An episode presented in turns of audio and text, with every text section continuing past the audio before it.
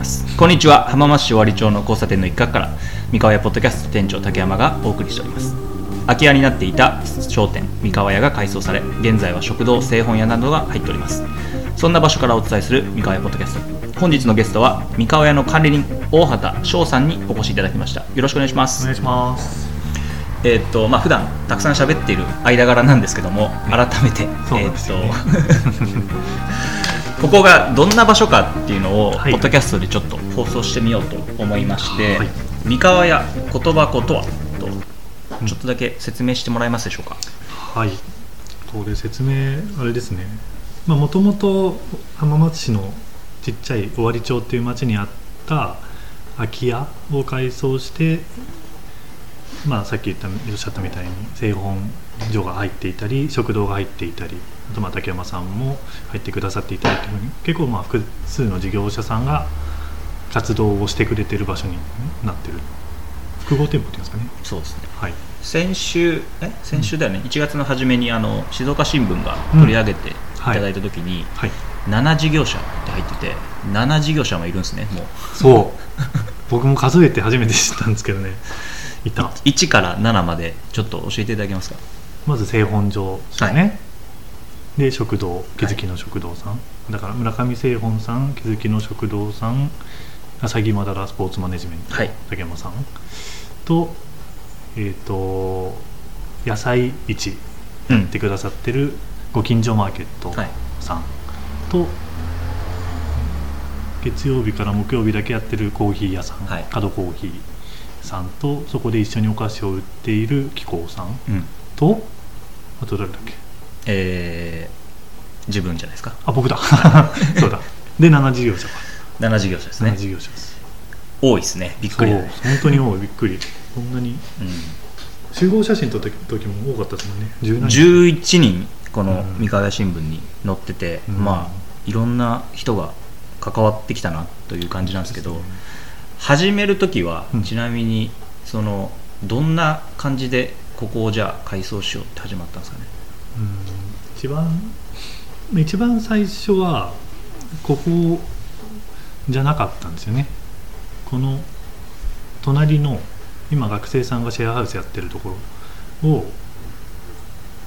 まあ、市のリノベーションスクールっていう取り組みの一環で、まあ、担当することになってなったんですよね、うん。でまあそこが、うんなんで動いたんだっけな。そこもでも最初どうなるかも全然分かんなくて。何やってたっけ？とりあえずその、うリノベーションスクールはグループに分けられて、うん。対象物件が振り分けられると。そうですね。でそれ何人ぐらいでやるんですか？6人ぐらいですね。でうん。6人でここで何かできるんじゃないかっていうのをうん。2週間ぐらいでしたっけ？期間。どんぐらい、ね3日間、3日間でうん。2週にわたってですよねでも渡ってない。渡ってない。その当時は3日間 金土日の3日間で一気にガーってやるっていう。やってみんなでアイデアを出してここで何かを始めましょうみたいな。そうでいうすそうです。企画ですよね。そう。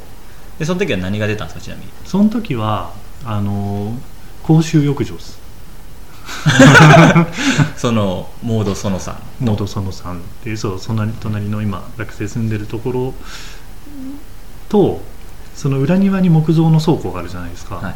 でそれをつなげて公衆浴場を作ろうとしてたんですよ。それななんで？えっと、まあ、この尾張町っていうのが結構空き家街みたいになっていて割とまあちょっと廃れつつある雰囲気のある町だったんですよね。であのその空き家にクリエイターさんとかを住まわせてこの街を面白くしていこうみたいなのが大きい枠としてはあってでその空き家にそういう人たちを住まわせたいんだけど古い建物って水回りがもう破綻してるケースが多いんですね、うんなんでもうお風呂が使えないとか水道管使えないとかっていうのがあるから、そういう人たちに住んでもらうんだけどお風呂は全部ここで賄ってもらおう賄おうというか。うんうんうん。でその尾張町のセントラル水回りみたいなのをここに作るっていうのが当初のプラン。だじゃあどこで崩れちゃった？あ 崩れてない崩れてない。あの まだ？まだ生きてるあ生きてる自分の中では。生きてる生きてる。へー。生きてるけどあのおお風呂とかああいうのってめちゃめちゃ金かかるんですよね。あの投資もそうだしで例えばお風呂作ったところでみんな入ってきてくれるのかなっていうのもあるし。でそもそも空き家そんなにたくさん借りれるのかなっていうのもあるじゃないですか。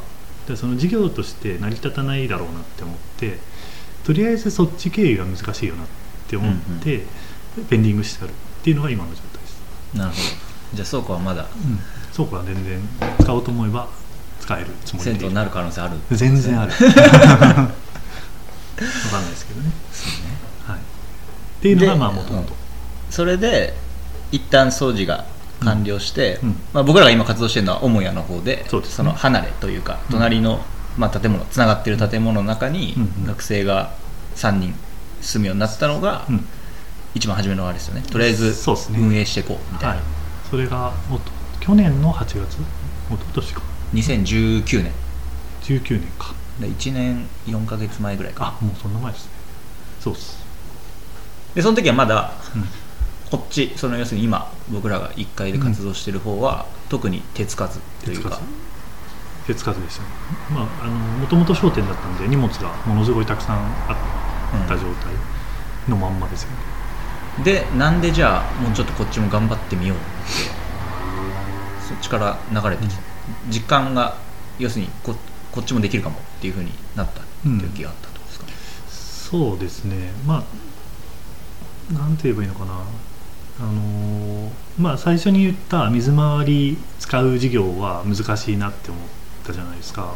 で思ったんだけどこの母屋をオーナーさんに見せてもらってでその見せてもらってからこっち起点の事業なら進むかもなって思ったっていうのが最初ですね。うんうんうん。でそこが進むと思ったから隣を学生に貸してその学生と一緒になんか空間作っていこうと思ったっていうのが最初なんでそういう意味では、まあ、学生入れる前にここはいけるかもなと思ったっていうのがあなるほどね、まあ、僕が一番こうなんかうん。小畑君と一緒にやってきて思うのは、まあ、オーナーさんとのコミュニケーションが一番円滑にいってて今まで多分大きな問題一回も抱えてないっていうのはそれはすごい素晴らしいことだなと思うんですけど、はい。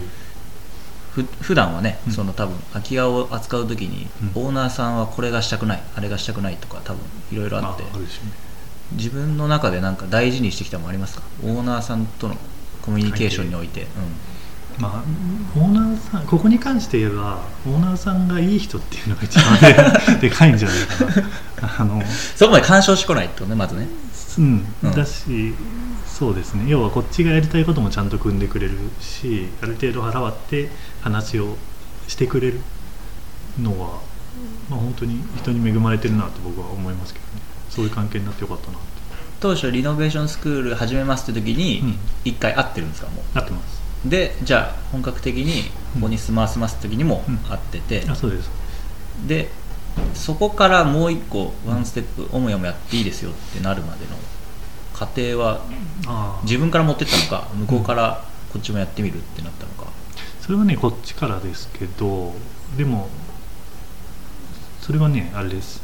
実際にあのこの母屋ってずっと見せてもらえてなかったんですけど、うん。その母屋を見せてもらう前にあの裏庭の倉庫の掃除をしたんですよね僕らで。うんうんうん。でその倉庫の掃除をしたらそのなんか活動に結構感動をしてくださってんそれならこっちの母屋の方もあの見てもらいたいっていうような話になったんですよね。なるでまあ、荷物が多いんでやっぱオーナーさんとしてはそういうものがたくさんあるところをあんまり見せたくないですよね、ほどうんうん。そのかつての家族のものとかもたくさうんんうんあるん。で、だからまあそれを見せたくなかったんだけどまあ僕らならまあいいかって思ってくれたってことだと思うんですけどね。徐々に信頼をされた、うん、うん、あそうですね。それはあるかなでも結構もしかしたら一番最初に要はなんでこれやりたいのかとか、うん。これからどうしていきたいのかとかなんかそういう話はね割と密に話をしたかもしれない。プレゼンみたいなの？あしましたしました。僕がなんで今こういうことやってるのかとか、うんうんうん。でそういうのでそこに共感してもらえた部分ももしかしたらあるかもしれないですね。まあ、この人だったら任せてもいいかなっていう。まあそこまで思ってくれてるかわかんないですけど、ちなみに前職はうん、その住宅雑誌をやられたっていうのは僕は知ってるんですけど、はい。その時にはもうやめやめてるんですか？そのオーナーさんに交渉行く時は。まあねやめてないです。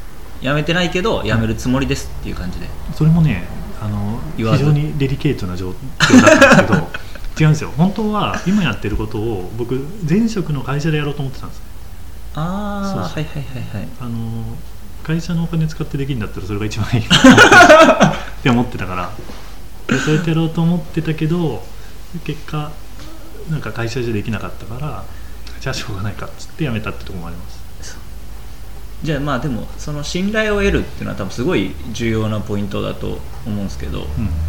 それはなんか他でじゃあ今もしね空き家をやるときに、はい。まあ、今ここがあるじゃないですか、うん。ここで成功例を作ったみたいな、うん。まで、まあ、もし多分こう日本全国にじゃあ空き家問題がちょっとずつ出てきたときに、オーナーさんとのコミュニケーションみたいな時になんてアドバイスします？その。うんまあオーナーさん多分人それぞれだと思うんですよ。そもそもそのオーナーさんが建物をそのままにしちゃってる理由もあるし、うん。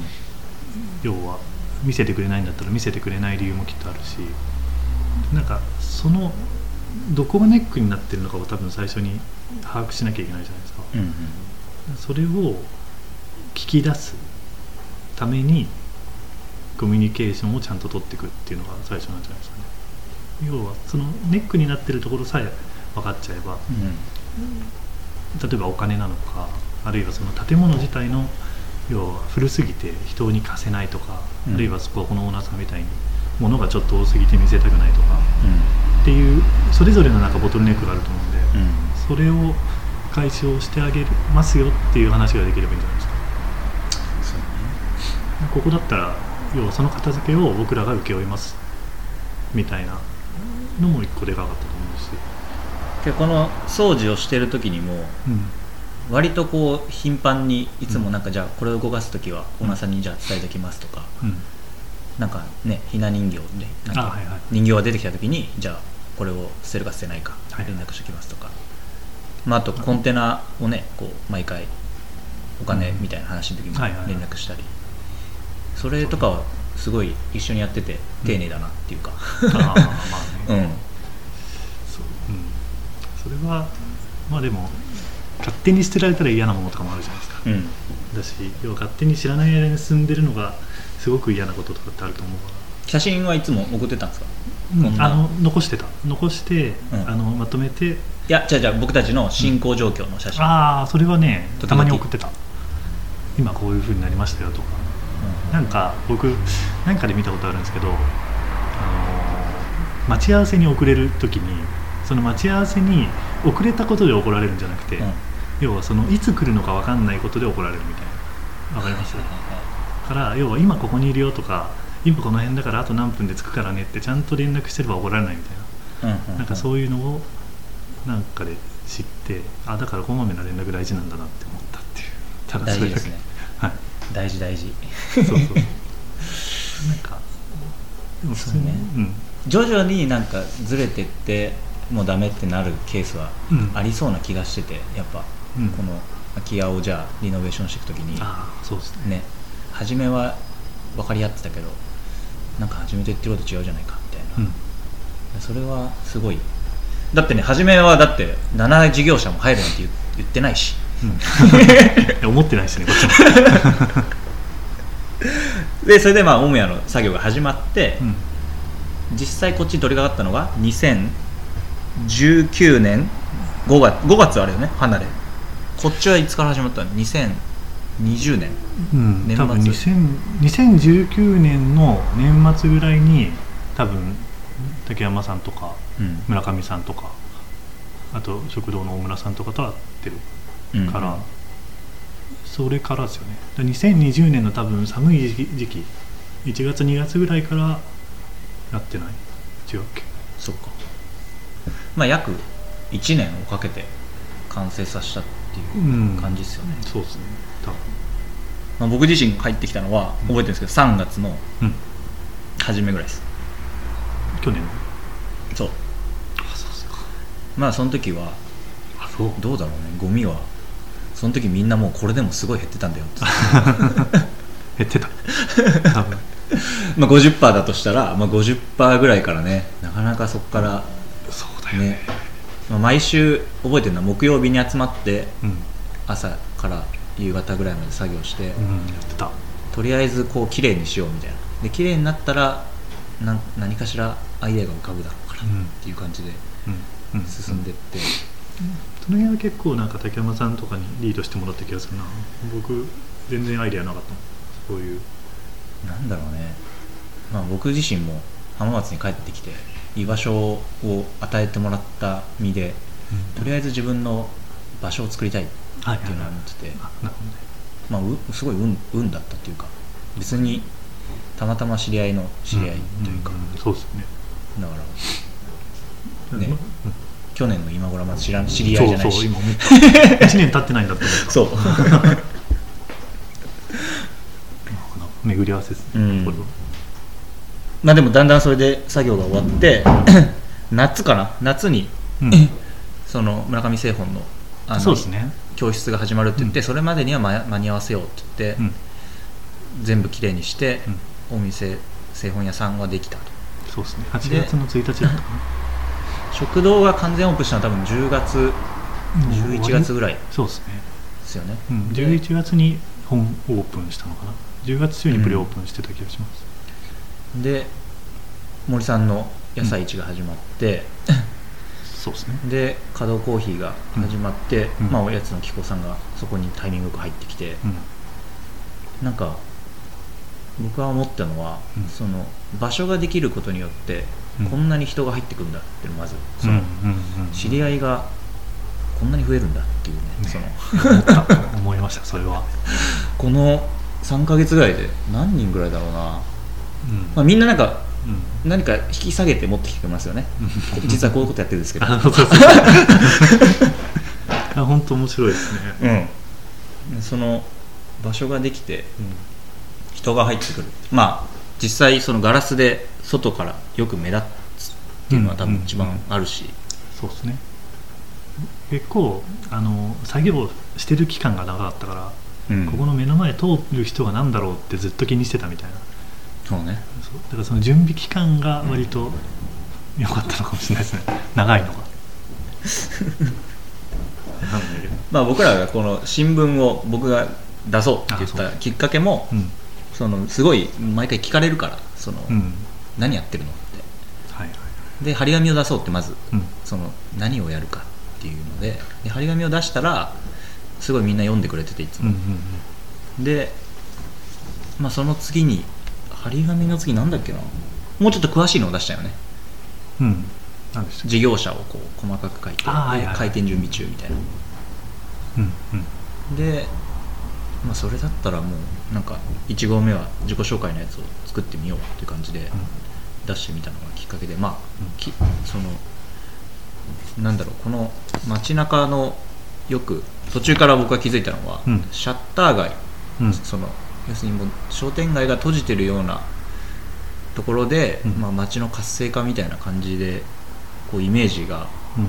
捉えられやすいんだけど実際そうじゃなくて、うん。割とこの僕らが住んでる通り街角のところが一通りがあって、うん。お店も繁盛しているところが多くて、あそうですね。うん、元気がある街だなと思って、うん。それはなんかシャッター街っていうのやめようって言ってね一時期、うんうんうんうん。それでもまあ空き家はたくさんあるっていうのは、そう。うん、すごいやそうね。や8ヶ月9ヶ月やっててうん。感じてて。まあ一番は多分高齢化なんだろうなっていうそのうん。住んでる人が高齢化してて、そうですねでまあ家を後を継がない方が多い。ご家族というか多分引っ越しちゃってるんだろうね。その浜松から外に、そうですね。郊外に出ちゃったりとか、うんっていうのもありますよねなので、うん。まあ、それがね空き家がこの辺りに何軒かあるっていうのでうん。なんで空き家に取り掛かろうと思った？っていうのはあ僕がですか？きっかまあもともと住宅雑誌作ってたんですけど、うん。住宅雑誌ってあのほぼほぼ新築のお家を紹介するんですよね。うん。であの日本ってこれ結構特殊でその不動産取引の9割以上が新築なんですよ。でもなんか海外ってどっちかといえば逆というか要は古いものをちゃんと使って住み継いでいくみたいな後に残していくみたいなのが普通なんですけどなんか日本ってちょっといろんな構造上の問題でそういうふうになってないんですよ、だからいまだに日本の家要は新家欲しいなと思った時にみんな新築を建てる。だけどもうすでに空き家自体は5万とあってで新築の家ボンボンボンボン建っていくんだけど人口は減っていくし、うん。その例えば新築で建てたものも言ったら20年ぐらいでダメになっちゃうものが多いんですね。うんってなった時にその家も20年したら例えば住めないとか住みたくないものになっちゃう。っていうともうなんかゴミを増やしてるだけみたいな街、うんうんうん。っていうところに、まあ、その新築のざ雑誌を作りながら思ったところがあって、まあ、それが一番かな。だから今あるそのなんか空き家ってちょっと汚いとかうん。そういうイメージがあるんですけどなんかそっち取り掛かんないことには自分が住む街どんどんゴミだらけになっていくなみたいな、うん。それがなんかすごい嫌だったっていうことかな。るほどね。僕イタリアにな、うん。その19歳20歳の時に住んでてうん。1年ぐらい住んだお家はうん。えっとね1500年ぐらいの家に住んでたあそう。築500年築500年。とあすごいですね。すごい。なんか水道橋みたいな下にあるお家で。はいはいはい。これめちゃめちゃ寒い。も冬とかもとんでもないよ、そうでしょうね、うん。めちゃ夏は涼しいけど。うんうんうん でもそれはなんかうん。ちょっとなんか日本じゃ味わえない。なかなか築500年の家なんて日本は住めないし。そんなななんでこうなってんだろうと思ったけどまあ多分この景観法とか多分そういうのは法律で守られててファサードはいじっちゃダメで中だけいじっていいみたいなことを多分向こうはやってて、そうですね、まあ、日本でねうん。なかなか多分じゃあ自分と同年代の人がうん。30半ばぐらいで多分そろそろね結婚してお金もでき始めて、うん。じゃあ新築建てようかってなるうん。うんのがいわゆる普通なんだろうね浜松では、ん、普通本当普通。いるのかな？逆に。そのじゃあちょっとリフォリフォームして。和田君自身はあれだよね、うん。お家を自分で、まあリノベーションをリノベーションして。かけてますね、うん。うん。そういう人は増え増えてる？えっとね増えてはないと思います。っていうのもあのこれも構造の問題なんですけど新築建てるよりリフォームする方が高くつくんですよ。多くの場合、でそれって例えば建物って地震に耐えるために基礎っていうのを作るじゃないですかその要はコンクリの部分とかをあの強くしないと地震に耐えられないんだけどリフォームするときにその基礎の部分強くしようと思ったら一回全部ばらさなきゃいけないっていうか。あから要は新築下手に壊して新築建てる方が安いんですね。とかっていうのがあるから。ーいわゆる一般的なうん。その新築住宅の価格っていくらぐらいなんですか、うーん。まあピンキリですけど、うん例えば建物だけだったら1000何百万とか2000万とかまあ3000万4000万のものもあるけどっていう。浜松だとうん。土地を持ってる人が多いんですか、その。いや半々ぐらいじゃないです。か土地も買うんですかじゃあ？土地も買ってる人もたくさんいますよ。で2000万ぐらい払うってこうーんと土地に？といや両全部で。全部で大体。いや全部合わせたら多分ね4000万ぐらいいってると思うんですよ。普通。3000万から4000万。でもそれもローンですよだから。ローンは月にいくら払うの？うーんちゃんと新築建てたらうん。10万とかは払うんじゃない10万かける何年？35年。35年。うん。10万かける12か月かける35年か。で大体30歳ぐらいでみんなじゃあ建てるってこと？平均すると。うん。20代に浜松の人は。20代はねあのそんなに多くないけど、うん。新築って分譲住宅とかってあるじゃないですか、うん。それはどんどんどんどん若者をターゲットにしてるから今20代で家建てる人も増えてきてるって言いますね。へでも大体要は子供ができて手妻になったからアパートから引っ越したいとかなんかそういうなんかライフスタイルの変化に合わせて多分家建てる人が多いんじゃないかな。子供ができてるタイミングとか。えそういうことね。さすがにでも月十何万は払えないよね。あのしんどい。僕もしんどいなと思ってまあでも東京じゃその金額じゃもう絶対立たないもんね、むしろもっと高いでしょうね。うん。東京はもうあの土地がないからあの中古とかマンションとか。でそういう意味では中古のリノベーションが進んだりはするんですけど。浜松土地があるんでね。まあ、先がそんなに未来が見えないことを新築やってるけどでもそっちの方が、まあ、金額経済的にも、まあ、合理的というか。だからそれをみんな選択してしまっててそうですね。でますますうん。その要するに空き家はは増える。増え増えていくっていう。そうですそうです選択自体は別に合理的じゃないですけどね。うん。その安い新築建てると結局20年でダメになっちゃうとか、うん。余計にそのメンテナンスコストお金かかるんであの結果損してるんですけど、うんうんうん。それに気づかないっていうか要は初期費用っていうんですかその最初に払う何千万っていうのがが安い方に行っちゃう。うんうんうん。そういうことですね。まあでもこの場所ができることによって、うんその今大和田君自身が喋ってることがね、うん。もう少し若者に伝えれればなとは思うんですけどなかなかそれは難しいような気がしてるっていうか、そうですね。どうやって伝えていくんですか？まあ一つはどうやって伝えていけばいいの？か、まあ、興味持ってる人には多分伝えやすいんですよ、うん。あのちゃんと説明すると今の話って多分1時間とか2時間とかうん。3時間ぐらいは欲しい話なんですね、けどそれに興味あれば聞いてくれるだろうから。うんうん。そういう人たちはいいんじゃないかな。むしろ来てもらえれば僕が話できると思ってます。そうね。で興味ない人を変えるのって本当難しくて。確かにな、まあ、でもじゃあ例えば、うん。街中でまあ僕らが今この尾張町っていうのは、うん。駅から大体15分ぐらいのところがそうですね。歩いたら、はい。でそこにまあ自分の場所を構えてるっていうと、うん。多分郊外にいる人からすると、うん。まだ街ってすごい高いっていうかそのなんていうのいわゆるそのなんていうの高級住宅街だとみんな思ってて、うん、あそうですか。うん、その多分市街市街市街じゃなくて、はいはい市の街中の方がまだ。そうけど高い。しポコポコポコ空いてるっていうのは多分あんまりみんなにとって認識がないと思ないと思うんですよね、でここも空いてんだここも空いてんだってなって、でもそれをじゃあ一般の人がお家を買ってイノベーションするっていうのは可能なんですかね、あ全然できると思います。ただ要はそれをあのリノベーション例えば住む場所として、住居としてリノベーションするんだったらちゃんと知識あるその施工者っていうか、うん。建築会社に頼まないと結果なんかすぐダメになっちゃうっていうか。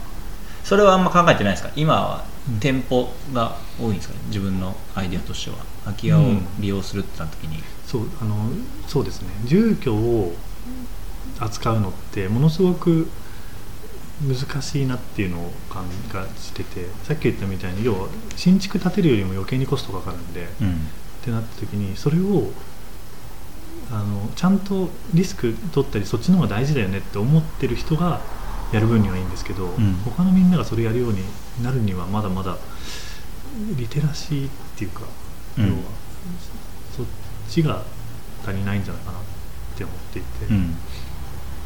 からそこはねあの僕が自分でやる分にはいいけど他のみんながそれやるようになるかどうかは正直全然わかんない、でもやった方やったらいいのになって思うけど、うん。うん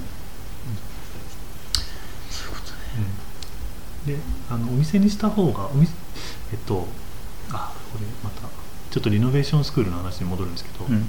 あのリノベーションスクールで教えてくれることってその空き家だったら空き家単体をどうにかするんじゃなくてそのエリアをどうにかしろっていう話になるんですね。でそのエリアが良くなっていくとエリアの価値が上がると結果的にそのエリアにある空き家にちゃんとその資本が入ってくるというか、うん。うんうんお金を使ってくれるようになっていく。っていうなんか逆流する流れがあるんでその一環で今その街を良くしようしたいなっていうのをやってるっていうのがあります。なるほどね、で街を良くするためにはやっぱ店舗とか開かれてる方が街へ影響を与えられるんでだからそういうお店の方が今気が向いてるっていうのがあるまあでも僕らもここで始めてそういう興味があるっていう話を多分何件かねここでもいいただいてるじゃないですか、な、うんうん、実はやってみたいんだよねみたいな、活動の場所がうん欲しい欲しいっていう人がたくさんいるから、うん。まあ、ここはなんか、まあ、それ自身が今うん尾形君がやられてる仕事にもつながるだろうし、うんうんよくぞ作ったなっていうね、はい。その自分と。で僕作ってる感じしないですけどね。それこそ竹山さんまあでも居場所がさ、うん。そのあるっていうのはで拠点が自分の場所があるっていうのはすごいいいと思うし、そうですね。これを聞いてる人にうん。お金の仕組みこの、うん。ここの？ここをどうやって成り立たせたかっていうのを、はい。まあ、言える範囲でいいんですけど、まあ、全然何でも言えるけ いくらかけました？全部で。多分ね今のところ。多分ね400万ぐらいはかかってるんじゃないかな400万もううん。借り入れしてうん。全部使っちゃった使っまだ。もう使った。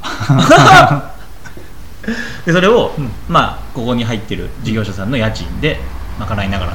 そうです。ローンをね支払いはそっちのいただいてるものから充足充当してるって感じですかね。それ自分の中でじゃあ、そのビジネスプランじゃないけど、うん。じゃあこれでいけるってうん。いつ確信したの？いつ確信したかそれはね工事をするって決めたタイミングだから。工事するって決めたのいつだったっけな。去年の夏前。夏前かな。56月。割とあれだよね。動線をみんなで考え始めたあそう時そうそうそう。どうしたらうまく人が流れていくかっていう、そう。多分あの辺かな。あの辺で。それもでも自分の中ではもう100%やるって決めお金は決めてた。の、なまだ悩んでたその時は。うん。まあ 悩ん何かしら進めていくつもりはありましたけどお金をどれくらいリスク取るかとかはまだ全然考えてなかった。かなまあねあそう。でちょうどいいのがあの持続化給付金も出たっていう。コロナ確かにね。あれで。コロナはなんかちょっとね、まあ、ペースを落とさせたっていうか、うん。僕らのペース仕事その作業ペースを、うん。でもそれは逆に良かったっていうか焦らずできたっていうのは、そうですね。うん。あるあると思う実際。よくその多分うまくいった理由が割と噛み合わさったのは多分ペースを、あれはコロナによってうん。こうなんかちょっとゆっくりにするのがみんな足並み揃ったっていうか、あそれはありますよね、たくさん集まりすぎてもしょうがないしとか。うん、本当にそんな感じだと思う。いやそれは確かにね。不思議だよね。そう。だから全部ね 巡り合わせでできてる気がするんですよね。銀行の人にはどうやって説明したんですか？ここ？いやこのだからこんだけお金が必要ですって時にうん。なんで400万ですかって聞かれない聞かれないまあでも工事どこをどれくらい、まあ、ある程度の見積もりをやっぱり出してからなんで、うんうん。そのまあ、要は店舗の改装に例えば150万とかかかりますとかそういうのはもうその現実的な積算ベースで話はしてたかな、うんうんうん。まあ、かかるのはかかるでしょうっていう、なるほどね。え何年で返済？5年？6年かな。5年かな。5年。5年。今のところうん。潰れなそうっすね。今のところ。あのー まあ潰れないっていうかそれぞれが事業をやってるから、そうですね。まあ、みんながうよく言うのはね抜けていかない限りそうそうそう。僕は大丈夫です。あそうそうそう。いう、ね。本当に。みんながなんかいてくれる間は大丈で抜けてった時にまた新しい人をね、うん。そのうまく感じ入るかっていうのは一つポイントのような気はするけど、ね。夫そうね。いや竹山さんの部屋とかはね今のね4倍の値段で貸し出せるなと思って。それだけでわからない、そうね、うん。上もねまだやりきってないっていうかねそうそうだいぶ和室とあれがあるからあそこをもうちょっと綺麗にしてそうそうそう。できたらね、いい感じになるかなと思うし。この物件の進捗率は今40%ぐらいだと僕は思ってますけど。そうお庭とか。もう少しあるね。庭ようやくね倉庫がそう。先々週ぐらいに終わって。そう。あのねありがとうございました。僕知らなかったけど。僕知らないの多いんですよね結構。まあ、もしそのさっきの400万の話じゃないけど、うん。それはじゃあこう金額的に大きいうん。か、まあ、す少なめにうまくやれたのかっていうと、うーん。どうかな。まあ、オーナーさんに払う、うん。そのここの家賃みたいな交渉も。あもちろん。ねそれも一番初めの方にやってくるだろうし、んんんん。そうですね。確かに。そこも結構オーナーさんのご好意でうまくいってるところあるかな。だから僕らが、まあ、収支の計画みたいなのを出すんですけど要は僕らがちゃんと売り上げ上げられるようになっていったらそれに合わせて家賃も増やしていきますみたいな。そういうふうに成果報酬じゃないけど、うんうん。その成長に合わせて家賃上げていくっていうのをなんか許可してくださったというか受け入れてくださったっていうのもあるかな。だから最初からめちゃめちゃ高い家賃とか設定されるともうその時点でポシャるみたいなのがあるから。そこはまあオーナーさんのおかげで最初のスタート切れたっていうのがありますね。それ他をじゃあねもう少し店舗増やしの似たようなものを作れるか分かんないけど、ん。やろうとした時に割と大事な作業ですよねその、やっぱ固定費減らせるのはねでかいですね、最初の。一番初めに自分がこういう意図でやってますっていうのをしっかり説明できて、うんでなおかつ初めは安く抑えてもらって、うんまあ、徐々に上げてってもらうっていうのが小村さんにとっての、まあ、いいことにつながれば そうですね、だんだん増えていくだろうし、うん。まあ一個僕もすごい感じるのは、うん。まあ、僕自身がもしねそのこう先祖から与えられた家と土地があって、うん。自分がそこ住んでなくてうん。空いてる家があってで駐車場にするか。マンションにするか。まあ、その2択3択か残すかって言った時に、多分残すって選択をしてる人が多分多い、もしくは駐車場。でも駐車場も実際この周りはうん。満車になってるからまあね。多分お金にはなってるニーズはあるってことですね。だろうし、うん。まあ、この近くにも大きいマンションが今はい。建設中で建つし、うん。まあその迫られるんだろうなっていうその選択に。そうですね、そこにねまあ若者が入ってきて僕たちこういうことやりたいと思ってますっていうのがうまく噛み合えばうん。もう少し面白いその地域というかゾーンになるだろうなっていうのはあるなというか。そうですね。事業者さん、まあ、そういうプレイヤーももちろんですけど、うん。そのオーナーさんがやっぱ一番重要な気がしますね、うん。それをちゃんとなんか対抗してくれるかどうかっていうかこっち信頼してくれるかどうかとか。で本当にそのまんまでいいと思ってるケースもあるじゃないですか、うん。要は放置しちゃってて。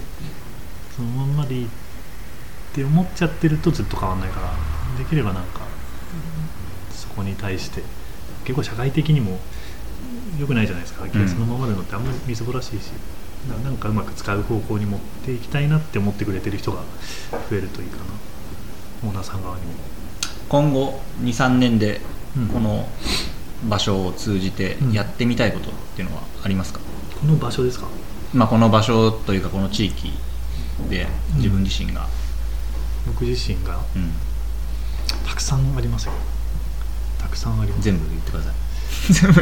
まず あのまずですねちゃんとあの泊まれる場所欲しいなと思います。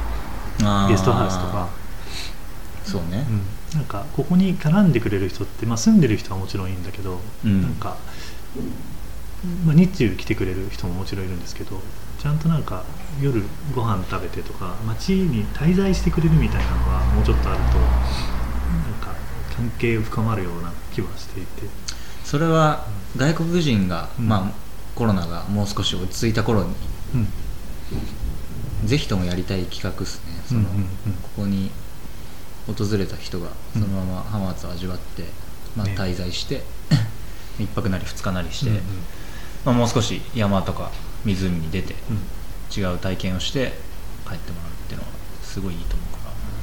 すごいいいと思うんです街自体が結構ポテンシャルのある街だと思ってて、うん。あの浜松城公園近いじゃないですか、うん。で繁華街近いじゃないですか。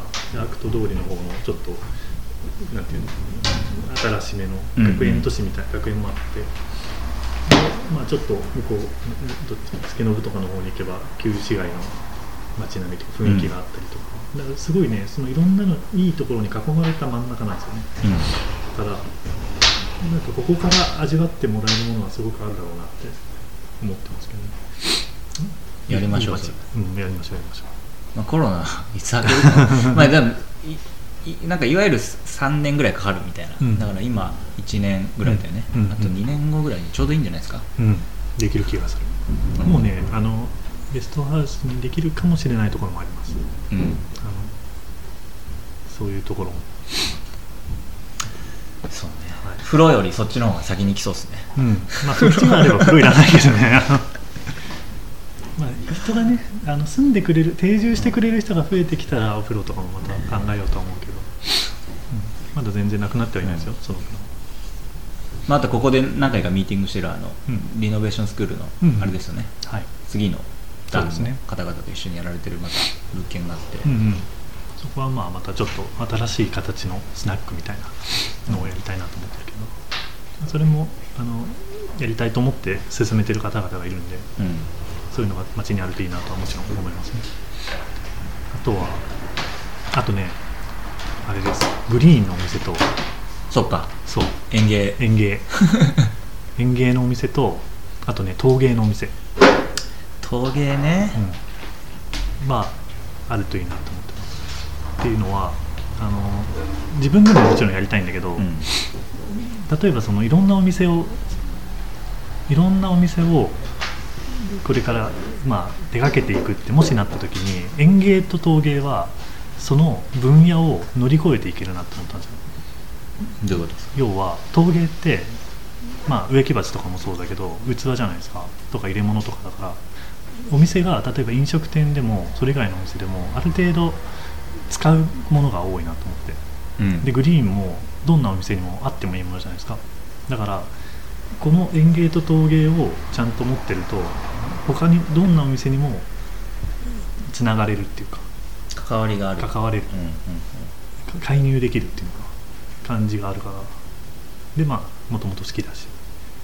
そういうのを、まあ、僕がやりたいっていうよりはそういうのができる人が入ってきたりするとまた街も面白くなってくるかなって思う。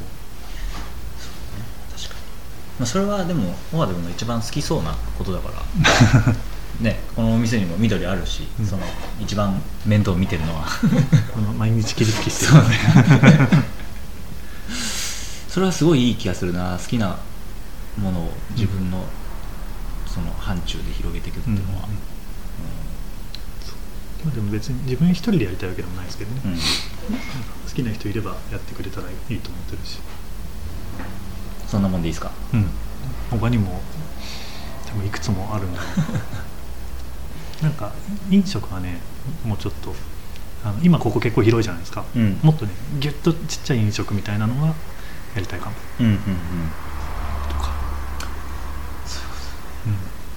このポッドキャストをやってるはい。一つの理由に、まあ、うん。街の人の声を聞きたいっていうのが、うん。うんまあ、一つテーマにあって、うん。これまでじゃあ2ヶ月弱かなこうオープンしてうん街の人の声を拾えてるなっていう実感はありますか？うん。あの割とあるかもしれない。うん。なんかこのお店開いてから関われるようになった町の人とかすごいたくさんいますし、うんうん。しかも結構面白い人多いんですよね。なんかす一芸に秀でてるじゃないけど本当になんか伝統工芸の職人さんとか、うん。なんか歴史家さんとかね。うんうんうん。あの、面白い人たちこんなたくさんいるんだなって本当に思ったから。そういう意味ではそうなんかその外から来てくれるのも嬉しいんだけど街の人たちとコミュニケーション取れてるっていうのはすごく嬉しいですね。そうですね。確かに、まあ、それが一つなんか僕らがこの場所を通じてうん。街の声を届けるみたいな、まあ、ポッドキャストと新聞のうんうん、役割かなって最近うん。思い始めてて、ありがたい。なので、まあね、ぜひともそういう人たちをこうなんだろうな、まあ、僕たちがこうなんていうの窓口広げて、うん。まあ、来たい人は来て来たくない人は来なくていいから。そそれでねもう少しまあ高齢者でマイナスなイメージがあるけど、うん。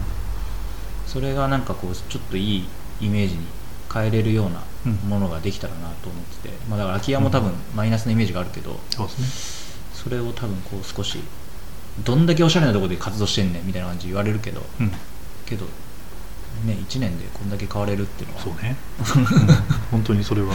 そのびねゴミがたくさんあった場所からまあいろんな人が関わってきてくれて、まあ、生まれ変わってその場所で活動できてうん、うん。新しいものができるっていうのは、うんまあねポジティブに捉えてそうですね。